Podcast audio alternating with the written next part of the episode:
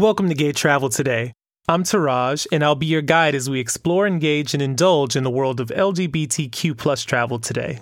We can only binge watch movies and order takeout so many times before boredom starts to creep in. For those of us looking to switch up our stay at home routines and excite our inner wanderlust, I want to highlight what London couple Richard Earley and Gary Whiting did when their Athens trip got derailed due to COVID 19 and they used their imagination to bring Athens home. From printing boarding passes and setting up an airport security checkpoint to indulging in an authentic candlelight dinner.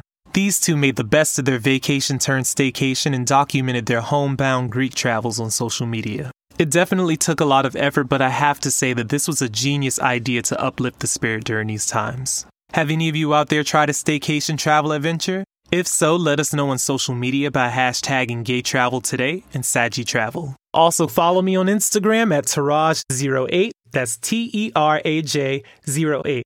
And also follow the provider of this awesome content, Sagi Travel Friendly, that's S A G I Travel Friendly. And remember to use the Gay Travel skill to book your next destination and also get those much needed up to date travel advisories. All you have to do is enable Gay Travel skill on your favorite voice assistant and tell it to simply open Gay Travel. I'll catch you tomorrow, so bon voyage wherever you are.